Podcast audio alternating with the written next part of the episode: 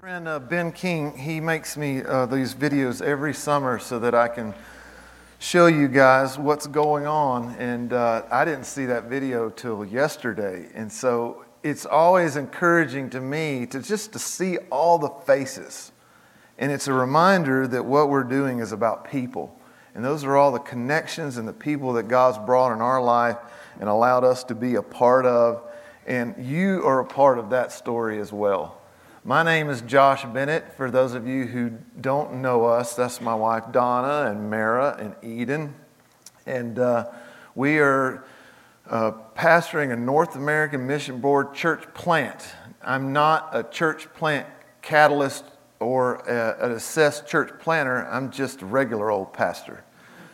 but that is why the connections are so important because although you give to missions through the cooperative program, which, which is a, a great um, thing that B- Baptists do, what I love and I think is the future uh, in, of missions and church planting is what your pastor here is uh, the vision that he's casting for, for adopting us and uh, guys, I, don't, I want you to know the relationships that we have with you, prayer partners, financial uh, assistance that you give is essential for us to be able to be up there. Half of what we make through the church or our ability to stay there is based upon individuals that give to us and churches that support us regularly. And so I'm grateful for you guys, and I'm always reminding my people of how closely we are connected together and how people are praying. Let, let me pray for our church right now. At this moment, Life Church is gathering. Dwight Willard is preaching for me today. And uh, it, it's exciting to think that our little loose of gathering of people in Elizabethtown has become a, a real life church. And uh, even in my absence, I left it up to them as kind of a, a, a, a, test, if you will. That's what pastors do for their people sometimes. I said, We're not going to have Wednesday night service. I'm going to leave it up to you. You guys figure it out.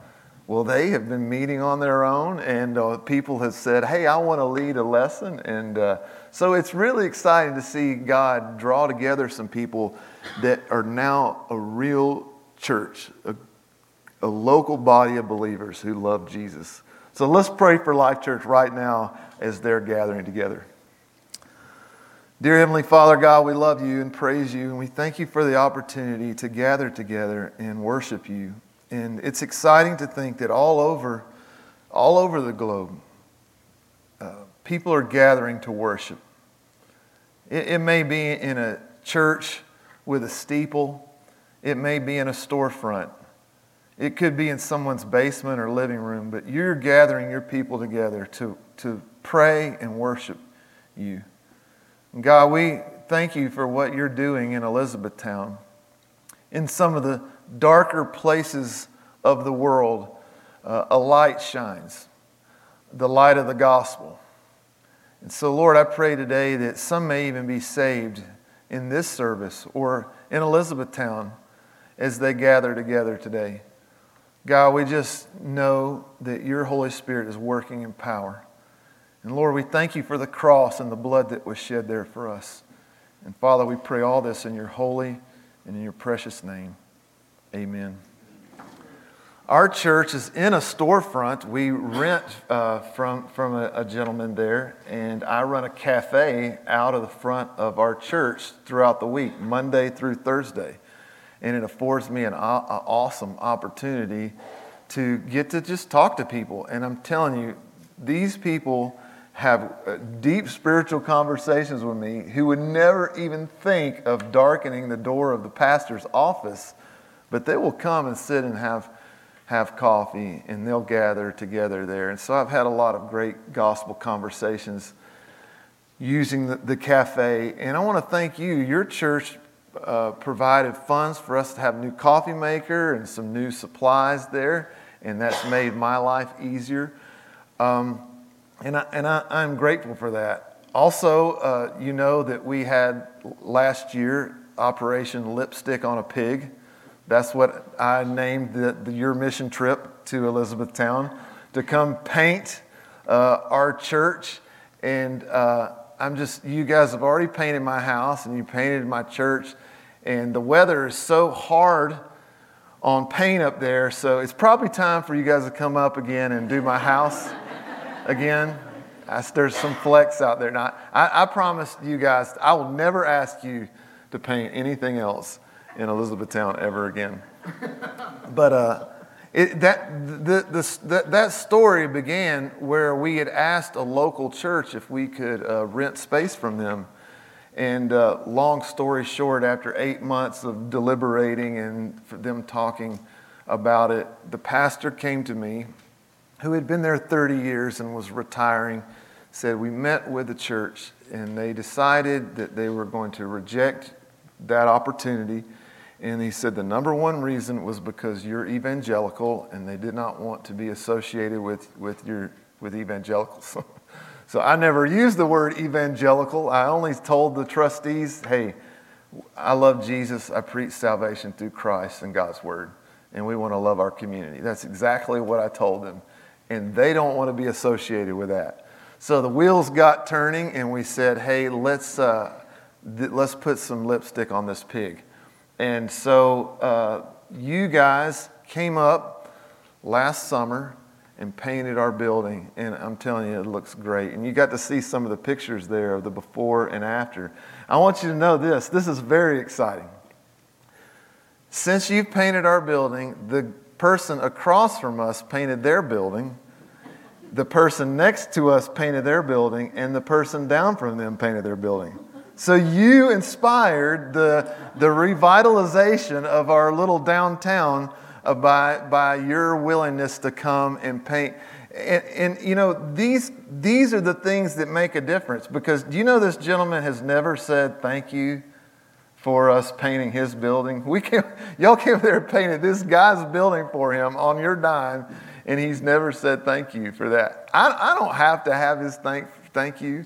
It's only just to tell you just how dark it is there and how much it means to a community when these crazy people will drive across the country to paint somebody's building uh, for free. That, that, that kind of flips people's wig, you know. And uh, that's the kind of things that we, we, we want to do. Those are the, the stories that we want to tell, right?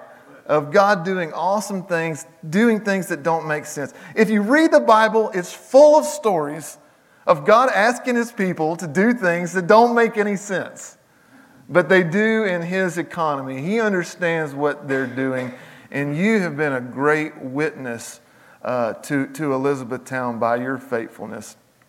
Hey, you know, we just had a, um, uh, it, we, we have an online presence, and I just encourage you if you ever, uh, I know you guys, when it snows, you know, a quarter of an inch, y'all are closing down church. We don't close down church up there when it snows. It snows 10 feet, we still have church. Uh, if you ever uh, want to watch a service, you can, you can hop over to ours if you're, if you're getting snowed out. But it, it's cool for me when I'm away to get to watch uh, what's going on there. And before we left, um, one Sunday, a gentleman came downstairs. He came from upstairs and he had a guitar in his hand and he walked up to the door of our church Sunday morning and he said, uh, I live upstairs. I never met him before in my life. I've heard him because he's playing music very loud and it was kind of making me mad, to be honest. And, uh, and I was like, You're the guy, huh? And uh, he walks in the door and he says, You know what? I have been listening to your sermons and they're changing my life. And I said, Yeah. I said, What do you mean they're changing? You're like listening to it online? He said, No, I hear you through the floor. He's like, I hear you perfectly. I hear every word you're saying. I, that, I, this is news to me. I, have wondered if anyone could hear me. I, I kind of speak up so that maybe I'm preaching to everyone that lives upstairs. But he said, I hear what you're saying, and, and I'm trying to change my life, and I thought I needed to come down and be down here. And he came to the service. I will say to you that he has some very severe mental, uh, he has schizophrenia And um, we had some very difficult conversations. He, he believes that possibly that he uh, has been told he is the Holy Spirit, which I told him immediately that that's satanic and not to believe that. And uh, that he is believes in numerology and he's, he has all these uh, he's open to all these spirits and he, he, he thinks there's something to be said for God. And then he opened up his phone. He showed me a hundred pictures of this green orb that is following him around. And I tell you, I saw that. I saw this. you could say it's a lens flare. It wasn't around anybody else but him. And uh, not few, few weeks later, he was found laying out in the street with his shirt off in the middle of the night. And the police came and got him. And uh, it was just very sad to me um, having this conversation and seeing God draw him. And I, and I wondered if that maybe was the end of his story. I did hear that he has moved back in with his parents. And, uh, but I looked online while we have been gone and I saw a little head, and it was Tim. Tim had come back. so that's not the end of the story for Tim. So pray for Tim. God is, God is speaking, He is using uh, our church, and He is working up there, but the challenges are great. The spiritual warfare is real. The darkness is real. Some of the most post Christian cities in the nation are right in the smack dab in the middle of where we live. It's a very difficult place spiritually, very spiritually dark. You know it's spiritually dark when you ask the church, whose name is the Church of Christ in Unity, if you could rent space from them, and they tell you, we don't want to be associated with you. so that, that tells you that tells you something. Guys, I want to spend some time with you in Luke chapter 5 this morning. And uh, it's the story of the paralytic. And um, And I always think about how I could leverage um, what we're doing and how maybe you're inspired. Because I, I, do have a lot of interaction with you, and, and people say, you know, I'm really inspired by what you're doing, I'm encouraged by what you're doing, your willingness to leave your, the comforts of where you were born and go across the country. And, and, uh, and, and something I hear a lot, and it kind of grieves me a little bit but um, I realize that this is also true about me. You know, we live in the Adirondack Park, six million acres. You could fit like eight of the biggest national parks in the country inside the Adirondacks. That's how big it is. We have 90 inches of snow, average snowfall, 90 inches a year. And people say, I can never do that. you love snow. That's, well, come up and see us. Maybe God's calling you there. Um, you know, people say, I can, never, I can never do that. We hear that a lot. That's probably what I hear more than anything. And, you know, we always think, you know, this isn't like easy for us. This is, you know, this is not something we particularly love to do is spend six months of snow on the ground, 90 inches of snow. But I, I think about that too because my, my, I would say that sometimes I think about the city. I'm a country mouse. I think I can never live in the city. And maybe you've said that uh, with God. There's something, you know, things that you say that you will never do or you're never willing to do. Well, I, I hope that you would uh, give God a, blank check beginning now and say, you know, God, I, I'm uncomfortable with this. This seems like a scary proposition for me, but I love you so much, and I am so grateful for the new life I have in you that I want to, I, I want to have the willingness to say, I'll do whatever you ask me to do, Lord. I'll go wherever you ask me to go. And I, I, I think that there are great things that could take place if God's people would have such a, a, willingness to do what He's asking them to do.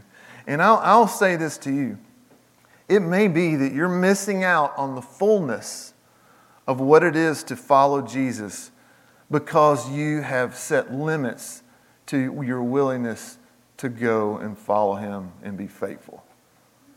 You know, this was scared us to death six, six years ago when we decided to go up there. But I remember so very clearly the conversation that Donna and I had with each other.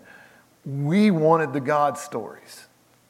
You know, we wanted the God stories. We wanted to tell these stories of God's faithfulness and how God provided and the things that God was doing. And you never really experienced those things in the, in the security, in the comfort of, of your life that says, I'm only willing to do what I'm comfortable with.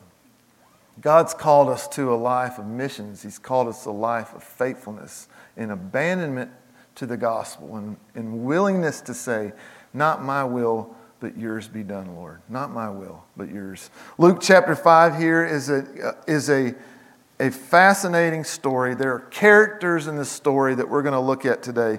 And I want you to read uh, chapter 5 with me, and we're going to start in verse 17. And uh, I want us to notice some characters and how those characters in this story apply t- to, to our lives. Chapter 5 of Luke, verse 17. Now it happened on a certain day as he was teaching that there were Pharisees and teachers of the law sitting by who had come out of every town of Galilee, Judea, Judea and Jerusalem, and the Lord and the power of the Lord was present to heal them.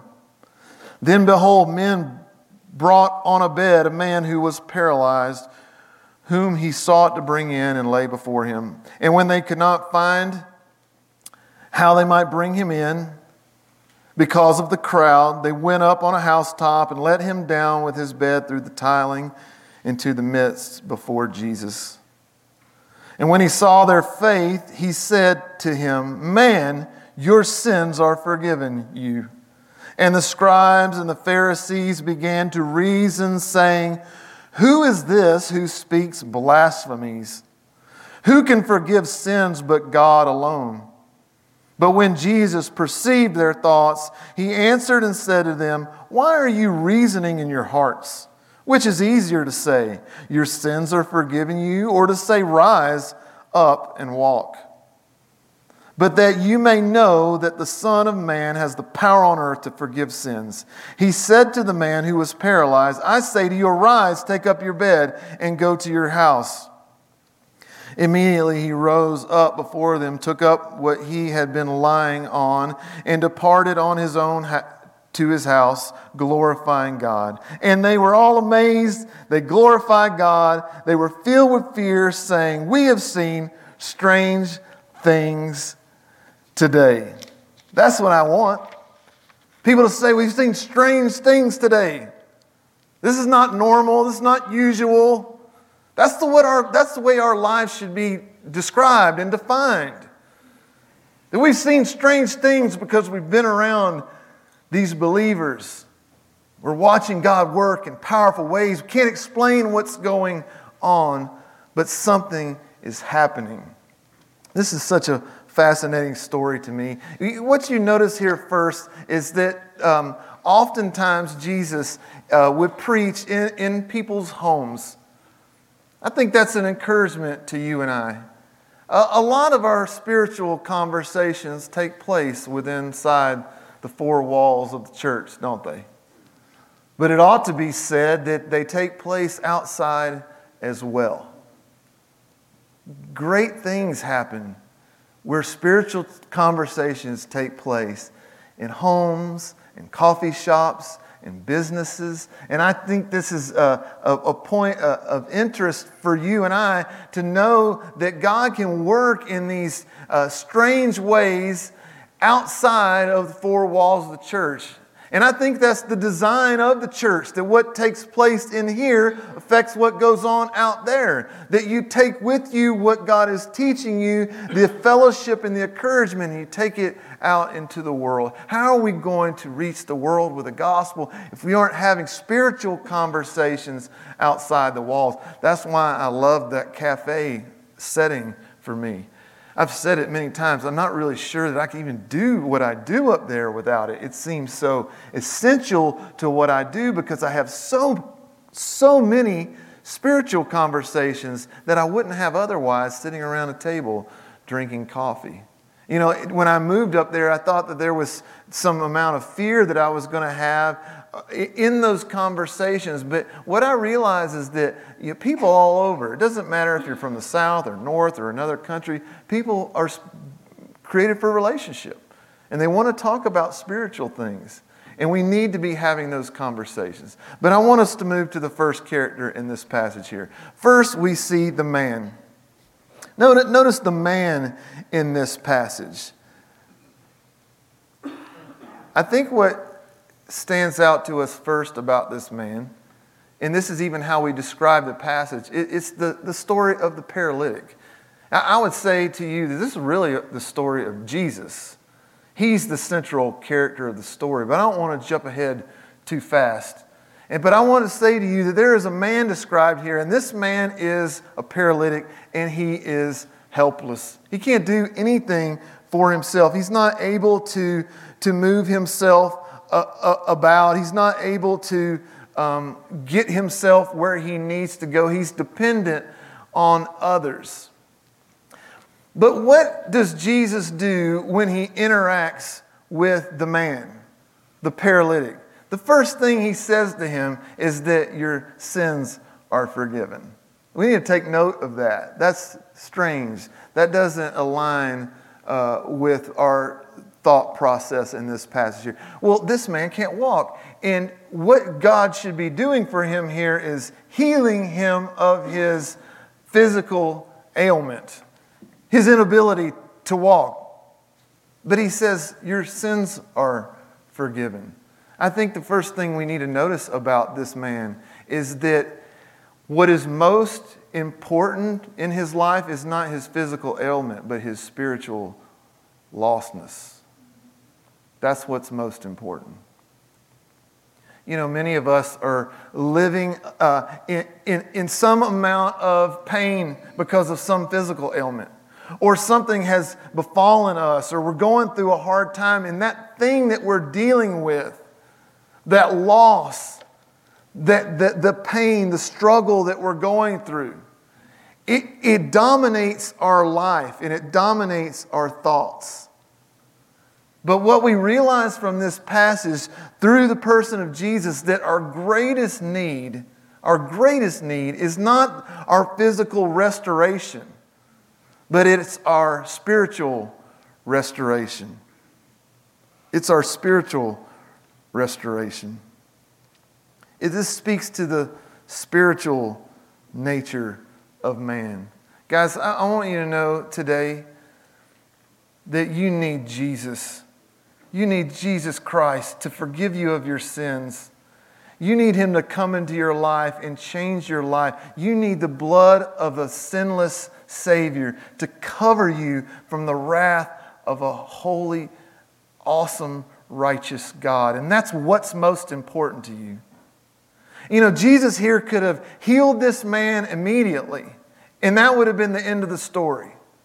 And this man could have jumped for joy because of his new lease on life and his ability to move around. And he could have lived a, a happy and prosperous life. But do you know what? When he died, without Christ's forgiveness, he would have spent eternity in hell apart from him. What does it profit a man to gain the whole world and lose his own soul? So many of us are focusing our energies and attentions in the wrong places. And what's most important, what's most needful for us is eternal salvation, the forgiveness of sins, that spirit of adoption, that I am now a child of the God of the universe. That's what Christ uh, is telling us in this passage. It's, it's very important. It may be something that we would miss this morning. It's essential for us to understand that. That when all this takes place, when they're going through the crowd and they're lowering through the roof, and he sits there before Jesus, Jesus says, Your sins are forgiven. That's his greatest need. That's your need and my need. That's the greatest need that we have today. There's another interesting aspect of the man. He is totally helpless. And that is the spiritual state that you and I are in. We have no recourse. All our righteousness is like filthy rags before God. We're so desperate for Him. Romans 5 6 says this When we were unable to help ourselves, at that moment of our need, Christ died for us. Although we were living against God, very few people will die to save the life of someone else. Although perhaps for a good person, someone might possibly die. But God shows his great love for us in this way Christ died for us while we were still sinners. So through Christ, we are surely will be saved from God's anger because we have been made right with the God by the blood of Christ's death. While we were God's enemies, he made friends with us through the death of his son. Surely now we are his friends, and he will save us through his son's life. When we were unable to help ourselves. The, the, the physical state of this man speaks to the spiritual state that you and I are in. We are utterly incapable of saving ourselves. We have no recourse. And if not for the grace of God, we would have no hope. No hope at all. Here's the, here's the good news about that that in our helplessness, Christ meets us there. It's a good thing that you're helpless. Here's a problem that we have, and this is something I've noticed in ministry. In a lot of conversations I have with people, they will say they think that they come to God on their terms. That's the way their minds work, and I understand that. They think, I just got to get my act together. I got to stop cursing more.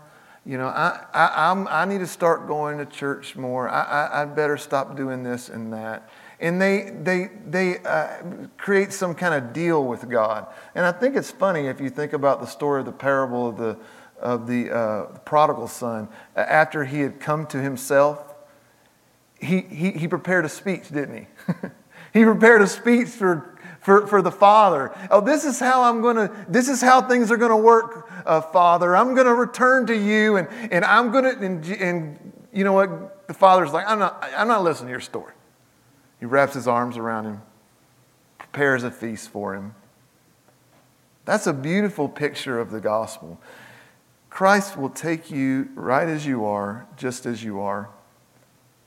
In your brokenness, in your helplessness, He meets you there. That's the state of man. That's our situation today, guys. That we are absolutely helpless. And if not for God's grace, we would have no hope. But then there are the friends. That's another character in this story. There are friends here. And the friends, uh, true friends, know who can heal us. And this is where our evangelistic uh, fervor comes into play. This is what the calling that God has put on our lives. He's saved you and given you a ministry of reconciliation. You have a purpose now. God didn't die on the cross so that you could sit on a cloud and just go to heaven. He has a purpose for you, He has a plan for you. He's going to put you to work. You're His now. It's not about just praying a prayer and getting blessings and going to heaven. He has a plan for us, a purpose for us. He, got, he has work for us to do, and that is to be about His business and leading people to Him. Do you realize how many people need a friend? Guys, I, I spent a lot of time uh, exegeting the culture in the town that I live in, trying to gra- grapple with the struggles and the difficulties there. And, and what I have gathered is that there are so many people who are lonely and ostracized. I have, I have, a, I have a gentleman that he passed away about a year ago who was a convicted sex offender. And I would have people walk, he would come to our church. He gave his life to Christ. He had some mental health issues. People would come by and uh, they would actually cuss him out on the street, uh, you know, to his face There's a gentleman that comes to our church that's been coming to Bible studies now. He lives upstairs. For two years, he didn't say one word to me. And uh, he's begun a conversation, and we've been reading the Bible together, and he's been reading his Bible. His, he, he has, his, his family lives right down the road, hasn't seen him in years, don't, don't, don't even try to reach out to him. In fact, he came into the cafe the other day with half of his head shaved. He said, I couldn't cut the back of my head, so I cut his hair in the cafe there. I shaved, I shaved his hair. That, that was a first at the cafe. You never know what to expect there. The next day, he came in and brought me this beautiful piece of art. It was a piece of wood that he had drilled holes into and whittled the wood out. And it was amazing. I have it on the wall in, in our, in our church there. But there's these people that are fall, fall through the cracks you know, and, and I think when, when we think about our, our church growth strategies, it's, it's about how can I attract Christians to come to my church? And w- what I would consider success for your church is that you're growing based upon people that you're leading to the Lord. That ought to be what motivates you. That people, that the church grows based upon people that you're leading to Christ. Guys, these are the the least of these. And if we're honest with ourselves, sometimes we, we don't prefer the least of these. They don't smell quite like they do. They don't have the same money that we do. They don't live where we do. They have mental health issues. They're hard to talk to. Some of the relationships are draining. And let's be honest, guys, we, we kind of avoid that kind of stuff.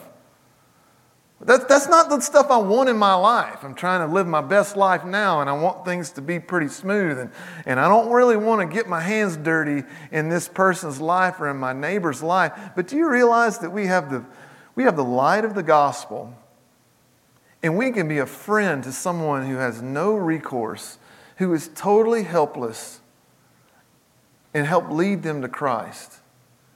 But we prefer our comfort See, what defines these friends here is they know, they know who can heal this man. And the second thing you notice here about these friends is their determination.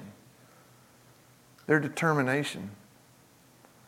You know, they ran into a big crowd of people, and you know, at that point, many of us would probably say, "Hey, you know what, John? I don't think we're going to make it today. There's a lot of people here. It's pretty crowded. I got a golf game four. So if we're going to get this done, we're running out of time. You, do you, you with me? They had a lot of determination. They said, We're going to get him to Jesus. Hey, they had so much determination, they're going to smash a hole in the roof so that they could get him and lower him. Down. I can't, I would love to have been there. That's one of the Bible stories that I would have loved to have been there and seen, right? I mean, I don't know what was taking place, if they were like ripping off palm fronds or smashing concrete. I don't know what was. Can you imagine this scene? That's a lot of determination. And it's a lot more determination than some of us have. We won't even walk across the street or knock on a door, you know, or sign up for a mission team. See, there's a lost and dying world that has no hope if not for those of us who have been imbued with the Holy Spirit and empowered by the gospel, the light of the gospel, lives changed to go and reach them for the gospel. What fuels their determination? It's their faith.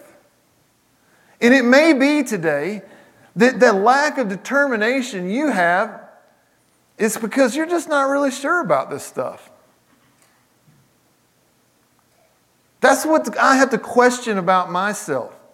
That's what we have to question about ourselves. They are so determined that this thing is real. I, can imagine that Jesus, and we know this about him, he gathered quite a crowd and he spoke a lot and he said a lot of things about who he was. And their motivation to get him to Jesus' feet is that this guy can really heal us, that this guy can do something. That this guy has power. And do we believe that?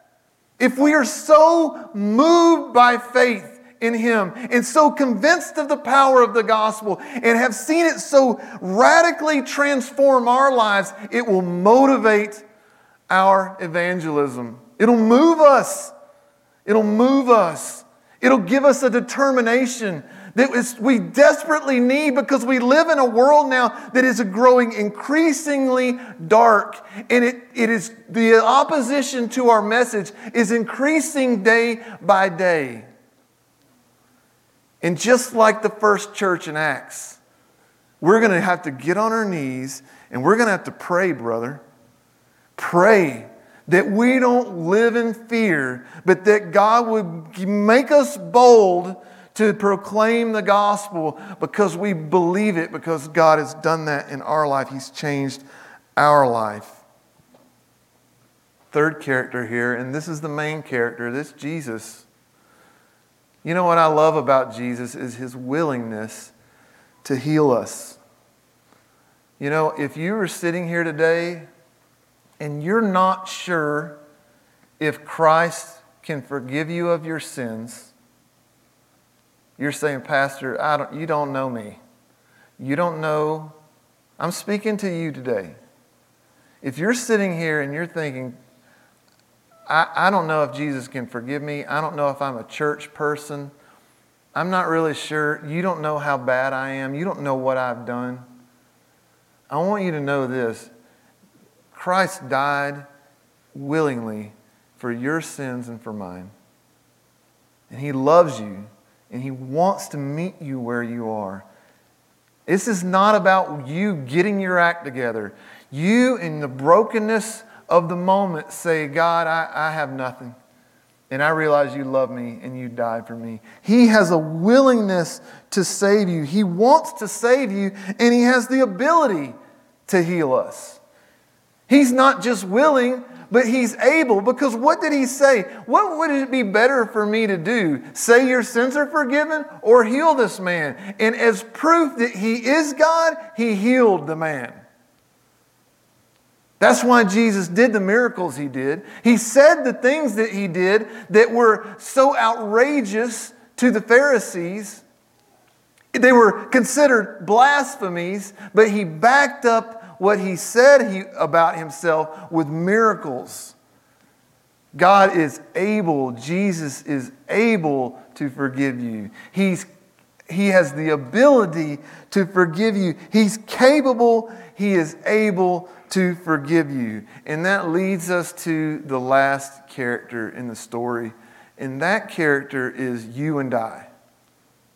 We are here in this passage in the place of the Pharisee this morning. I really hope that when you read Scripture, and I would encourage you to not look at this book as some history book or some just chicken soup for the soul lesson for the day. This Bible is as relevant as it was then as it is today. It's, it, it is it, the eternal Word of God. Its power transcends time. And what Jesus is telling us through this passage today is that it's possible that it is you and I that sit in the seat of the Pharisee this morning. And what do I mean by that? You think that these Pharisees, having witnessed this miracle and seen a man who was a paralytic get up and walk, would rejoice, would you not? But they were angry. What gives? What do we make of that? What do we understand about that this morning? Going back to another parable that I'm reminded of, the parable of the prodigal son. A lot of times we think that's just about the first son. It's as much about the second son as it is the first son. Having seen the first son restored, what does the second son say? What about me? He's not excited. He's angry. He's mad. He's mad because he's built his life on his own righteousness. He's justified himself before God based on his goodness. And the Pharisees are offended that this person who can come in and say he forgives sins, how dare you say that? I've spent my whole life following the law and living a righteous life, and you would dare come in here and say that you forgive sins. This man hasn't done any of the things that I've done, and he comes in here before you, and you just say, You're saved. Your sins are forgiven. How could that be? You know, about six months ago, I um, got to have a great conversation with a new friend. And this friendship began almost two years ago during COVID. And during COVID, he's a, he owns a restaurant in town. He was started watching the sermons online. And uh, he started asking me questions. And we, there's a group of guys that have daughters, all daughters in the community, and we rock climb and we ride mountain bikes and we ice climb and we kayak, we, we go paddling. He started coming to church and he was making some professions of faith and he talked a lot about loving the Lord. And he was, a lot of the conversations were frustrating with him because he was struggling a lot. And he would say, you know, he, he would say, I, I just, I pray, I'm praying with all my might. And, and that, that, that, is a, that is a tell there. Because he, he thinks that his justification, his righteousness before God, his position for, before God is based upon the, the ferocity of his prayer life. Now, he grew up an Episcopalian and he was baptized as an infant. And he told me that I was baptized as an infant and I was told just to be a good person. And I was saved. And this was the crux for him. And one day I went into his cafe and uh, no, his restaurant. No one was in there, and we sat down and we had a long conversation together. And we got to the crux of what his problem was. And I, and I, I, was, I said, Josh, this is another Josh. I said, Your, your problem is here, this, the, the struggle you have here is that your, your, your justification before God is based upon your goodness and not his goodness. And that's your struggle this morning. That's your struggle, Josh, that, that it's all about you praying hard enough or doing good enough, you know. And that's the, that's the, the struggle for you and I today. And he had to come to grips with the reality that he stands before God not based upon his goodness, but based upon Jesus' goodness. And I think he, he, he's like, we're, he's, this isn't a world away from us. This is the struggle that we have here. I grew up in the South, I pastored in the South. The problem that we have here is cultural Christianity, where you grew up in a church. It's no different than this man who was baptized as an infant and just told to be a good person. And I live in a Christian culture down here, and I go to church and I say the right things and I don't cuss on Sunday. And you build your righteousness up uh, before God. Based, it's a self righteousness. And if I asked you the question, what would it take for you to go to heaven? The, the answer to you would be, well, I love Jesus and uh, I'm just going to be a good person. And that's not the answer to that question. But it is for, it is for so many of us. See, we are justified before the Lord. What makes us right before Jesus? If we stand at the pearly gates this morning, this is maybe life changing for some. If we stand there at the gates of heaven at the end of our life and Jesus says, Why should I let you in? If it's anything other than Jesus Christ, blood covers me, then you're lost in sin and you have no hope. If it's anything about you, then you have no hope. See, we're so utterly dependent on Him. We're so utterly dependent on Him. I love this other passage in Scripture in Luke. Turn with me in chapter to Luke chapter 18. This is such an important understanding. It, it speaks to this, this, this counsel that he gives here.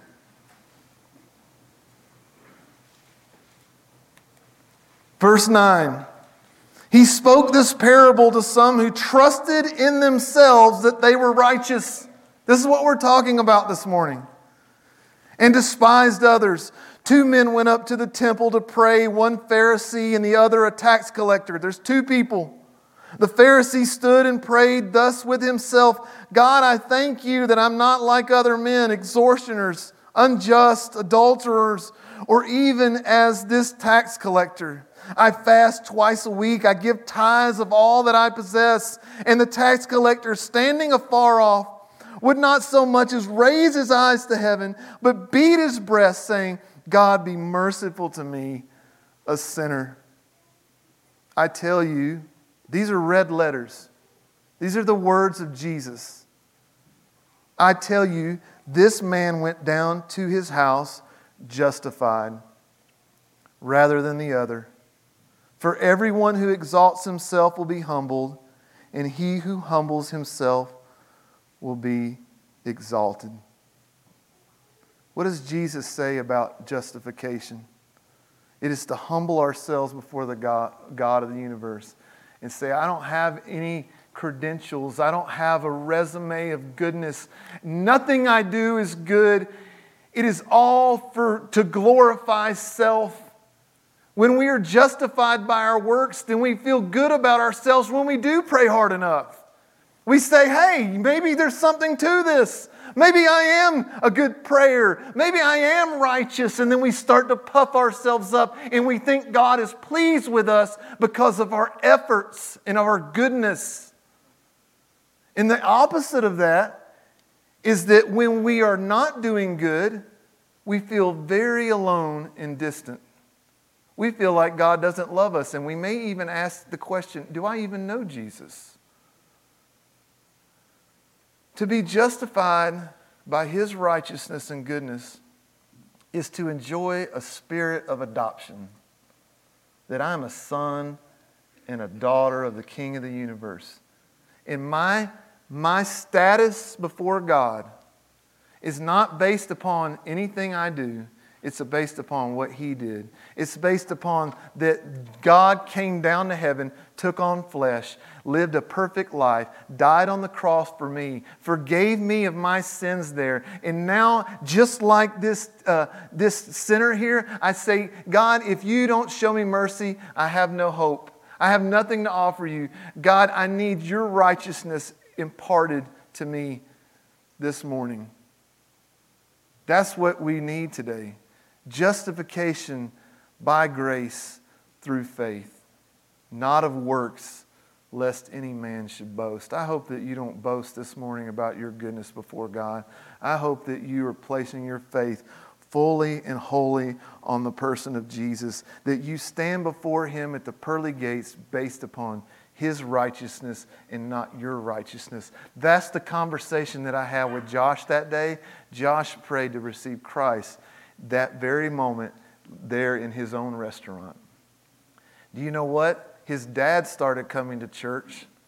They would leave, his mom and dad would leave their, the Episcopal church after the service because they felt connected over there and they didn't want to leave those people out. And they would come over to our church and worship with us. And they would come every Wednesday. And do you know what? About a month ago, uh, Josh's father ran into the cafe and was like, I've got to talk to you. I closed the door, locked the door. He said, I've got to be baptized. and I said, Well, let's talk about that. And he, it's the same story. You know, he, he grew up Catholic, was not involved in church, just started going back to the Episcopal Church. Had, we've been going through the book of Galatians, and you know, that's all about justification by grace. And we've spent three months in that book. And he said, I want to be baptized as well. And we prayed, he prayed to receive Christ. And he, the next Sunday, he came down and told the whole church that he, that he had given his life to Jesus and he wants to be baptized with his son. So when I get back, I get to baptize Rick Alcott and Josh Alcott. That's awesome, guys.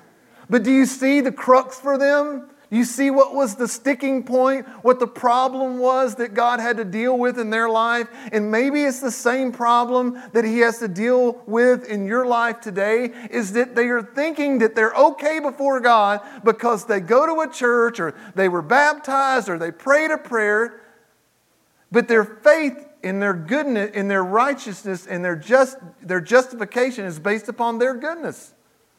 And they have not been broken before the Lord of the universe, the God of the universe, and trusted fully upon His grace this morning.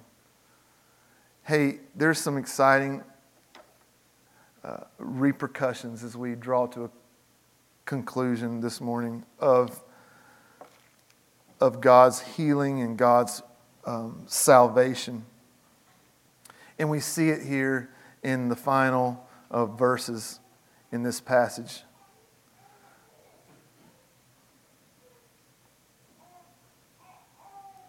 Read in verse 25 with me. Immediately he rose before them, took up what he had been lying on, and departed to his own house, glorifying God. And they were all amazed, and they glorified God, and they filled with fear, saying, We have seen strange things today. Hey, the result of this is the glory of God. That's what we were created for. At the end of the day, we're created for his glory. Do you know Christ died on the cross ultimately for his glory? I know we say a lot that he died on the cross for you, but ultimately, ultimately, above all else, everything that God does is for his glory.